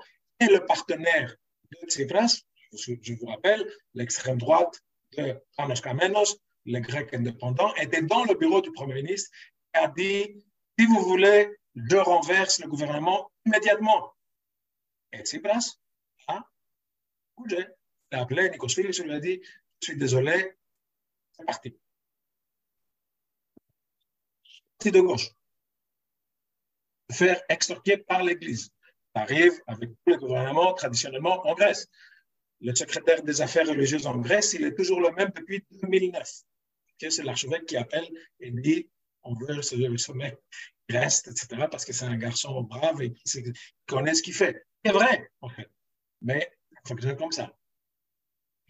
Merci, merci Efteris. Alors, deux questions, deux questions tout à fait convergentes.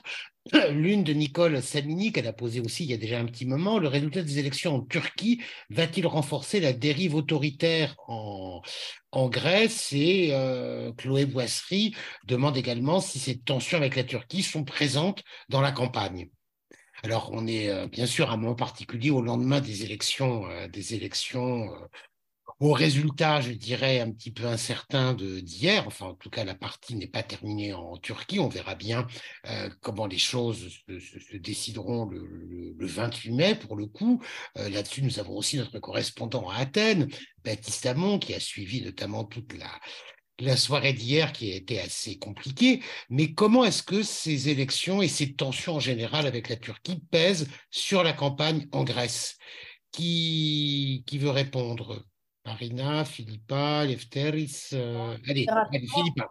Euh, j'ai l'impression quand même que la droite euh, n'aimerait pas que Erdogan perde cette élection parce que le fait, c'est ça le, le, truc un peu, comment dire, contradictoire dans cette histoire, c'est que en réalité, euh, on voit qu'il y a une militarisation en général en Europe euh, dans, dans, le, cadre du conflit russo-ukrainien. Et en fait, la Grèce, voilà, elle, est, elle a toujours été de toute façon euh, parmi les pays qui, qui dépensaient euh, des grandes sommes pour euh, la dépense militaire. Mais là, en fait, cette tendance, elle s'est accentuée ces dernières années, surtout avec le gouvernement de Nouvelle Démocratie. Et j'ai regardé un peu les chiffres, en fait, ils sont assez accablants parce qu'on sait que dans d'autres domaines, par exemple dans le domaine de, de l'université, que nous, on sait très bien, c'est un gros problème qu'on discute souvent dans, dans, les, dans nos universités, le fait qu'on n'a pas d'argent pour faire de la recherche.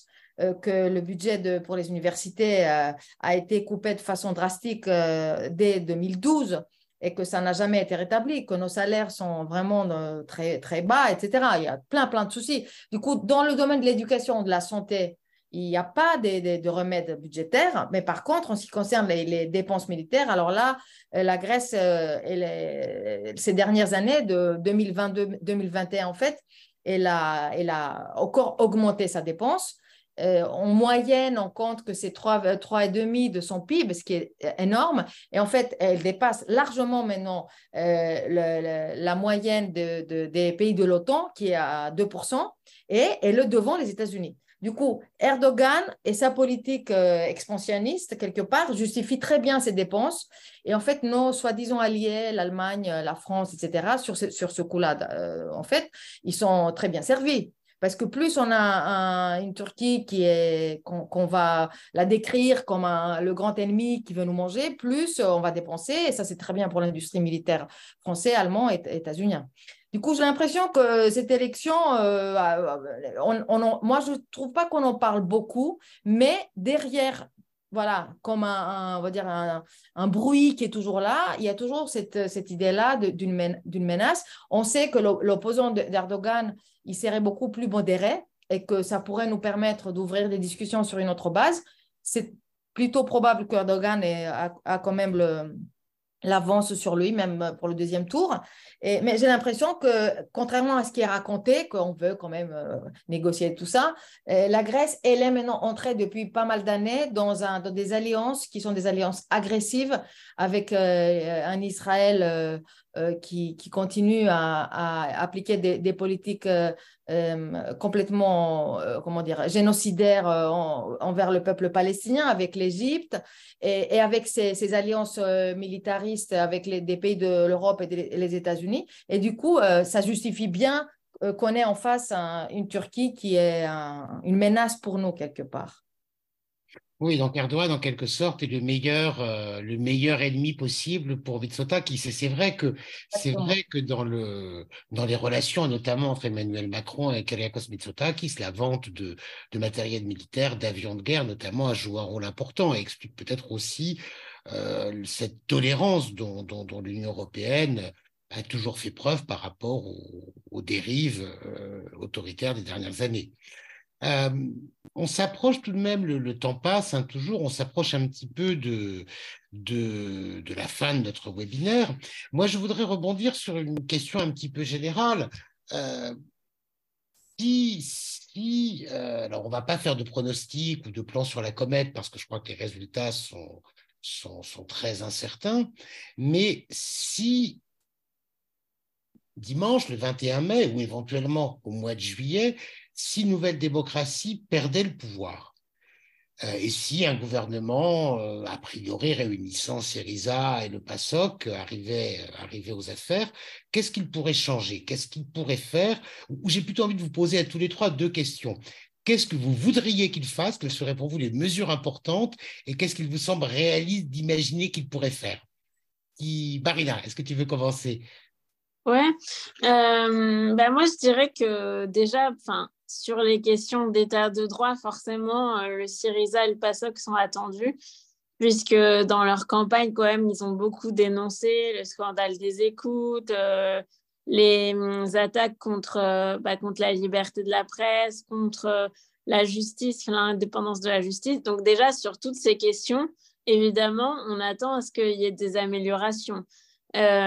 ensuite, moi, pour moi, Syriza, son premier gouvernement, ils ont quand même eu euh, les mains liées, c'est-à-dire que comme ils étaient encore euh, sous le régime, euh, sous le mémorandum, ils n'ont pas réellement pu faire une politique sociale comme ils auraient pu la faire.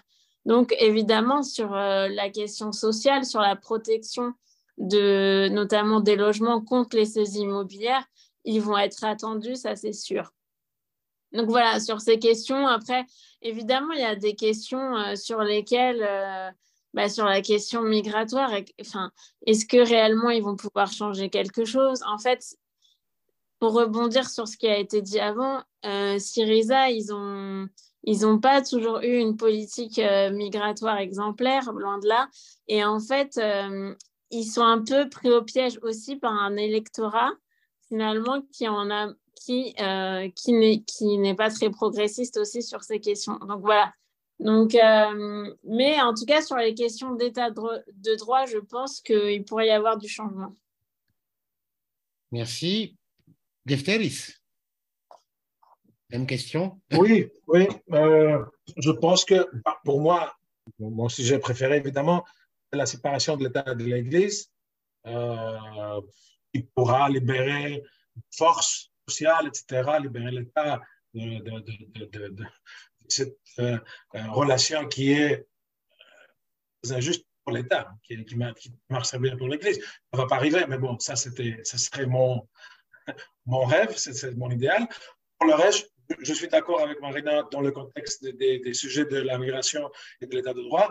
Je pense aussi dans des questions sociales, c'est-à-dire l'habitation sociale, euh, la protection des minorités, la protection des plus vulnérables, on, peut s'attendre à des changements. La protection du système public de santé, euh, revenir un peu là-dessus, parce que euh, ce gouvernement aussi a pas mal frappé là-dessus et, a présenté une image qui n'est pas c'est-à-dire on, a une impression que tout marche, mais ça ne marche pas du tout. Et euh, derrière la porte, il y a la privatisation. Euh, bon, les transports en commun, euh, la façon dont on va utiliser l'argent du fonds post-Covid que Marina a, mentionné. pour le gouvernement, c'est très important de le donner à des, des entrepreneurs qui votent pour eux, des amis, de, la famille, etc. Là, il faut vraiment prendre l'occasion d'utiliser ces fonds d'une façon très différente, d'une manière très différente. On fait toujours allusion, par exemple, au Portugal. En vrai, on aime l'exemple du Portugal, comment euh, le Portugal utilise ses fonds, l'Espagne à peu près, mais bon, je m'attendrai à ça aussi. Donc, euh, c'est trois, quatre sujets, je pense qu'il faut, il faut vraiment travailler là-dessus. Bon, alors, je commencerai par ce que j'aimerais voir d'un gouvernement au pouvoir après ces élections, euh, bien que je ne crois pas hein, que je verrai tout ce que je veux vous dire. D'abord, euh, gérer la question de la dette privée. Euh, ça, c'est une question explosive, comme je vous ai dit, parce que ça change le régime de propriété en Grèce. Et en fait, ça va, conduire au déclassement de la classe moyenne grecque et ça va amplifier dans un deuxième temps euh, le fait que beaucoup de ces gens-là qui seront déclassés vont se tourner vers l'extrême droite. Du coup, ça, c'est très important pour qu'on n'ait pas plus tard un, gouvernement vraiment euh, d'extrême droite au pouvoir. Ça, c'est la première chose. La deuxième chose, ça serait de, casser les cartels en Grèce, parce qu'on a plusieurs cartels qui, en fait, euh, contrôlent et possèdent quelque part les marchés sectoriels en Grèce en commençant par l'énergie, dont on sait qu'on a un système cartélisé complètement euh, mis au, service de, certains oligarques grecs. Euh, ça, ça serait vraiment, c'est aussi une bombe explosive parce que ça veut dire que n'importe quel gouvernement devrait euh, se mettre, voilà, affronter en fait l'oligarchie grecque, les, les, capitalistes grecs qui se sont très facilement euh, beaucoup d'argent, même pendant les années d'austérité, grâce au fait que le capitalisme grec reste euh, très oligopolistique. Hein. il n'est pas ouvert. On n'est pas dans un capitalisme compétitif à la limite comme les libéraux nous, nous racontent souvent. Ça, c'est la deuxième chose. Troisième chose, je dirais, c'est il faut vraiment restaurer euh, les acquis sociaux en Grèce, euh, parce que depuis 2011, en fait, on est dans un démantèlement progressiste des acquis sociaux en Grèce, que ce soit les, droits, droits, du travail, qui est complètement explosé, que ce soit les, droits à la syndicalisation, euh, que ce soit les, la, tout ce qui concerne les négociations collectives et la façon qu'on doit gérer en fait la politique salariale en Grèce. Ça, ça serait la troisième chose. le, quatrième chose, ça serait de, bâtir un agenda européen euh, parce qu'on n'a pas, aucun parti n'a vraiment euh, une politique européenne euh, bien ficelée et, complète. dans cet agenda-là, ça serait de, créer, en fait, d'ouvrir des discussions avec les instances européennes sur la base de certains trade-offs qui serait très précis. C'est-à-dire, si vous, on, dira que nous, on accepte de faire telle chose, mais à condition que euh, telle chose soit faite de cette façon nous concernant. On n'a jamais fonctionné avec l'idée des trade-offs. Plein de pays le font. Et nous, on est toujours là, euh, très euh, volontaires à juste appliquer des guidelines qui nous, qui nous sont imposés.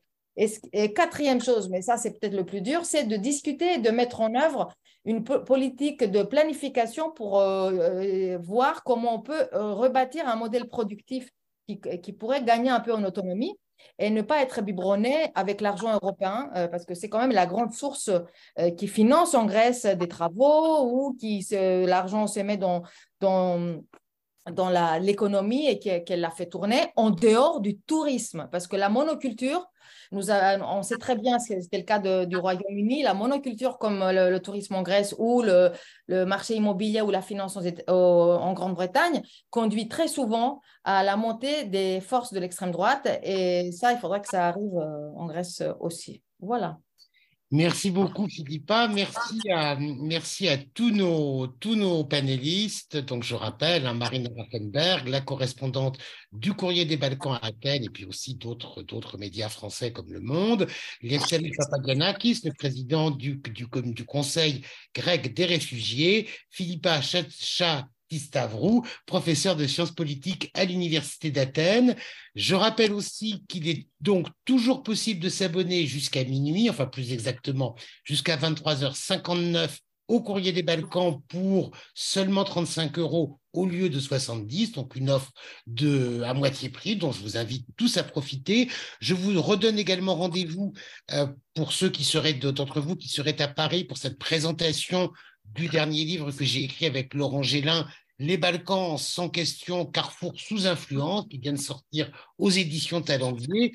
Donc, c'est au, bar Le Disparu, 9 rue Sorbier, demain soir à Paris, dans le 20e arrondissement. Et puis surtout, je vous donne à tous rendez-vous sur le site du Courrier des Balkans pour les articles, les reportages que Marina notamment, mais également notre collègue Romain Chauvet vont réaliser dans la semaine en, préparant, en préparation de ces élections. Et d'une manière générale, je vous donne, je vous invite à suivre avec nous toute l'actualité de la région. Encore, merci beaucoup à tous et puis à bientôt pour un, pour un prochain webinaire. Il y en aura d'autres au printemps. Voilà, à bientôt. Bonne soirée. Merci. Merci.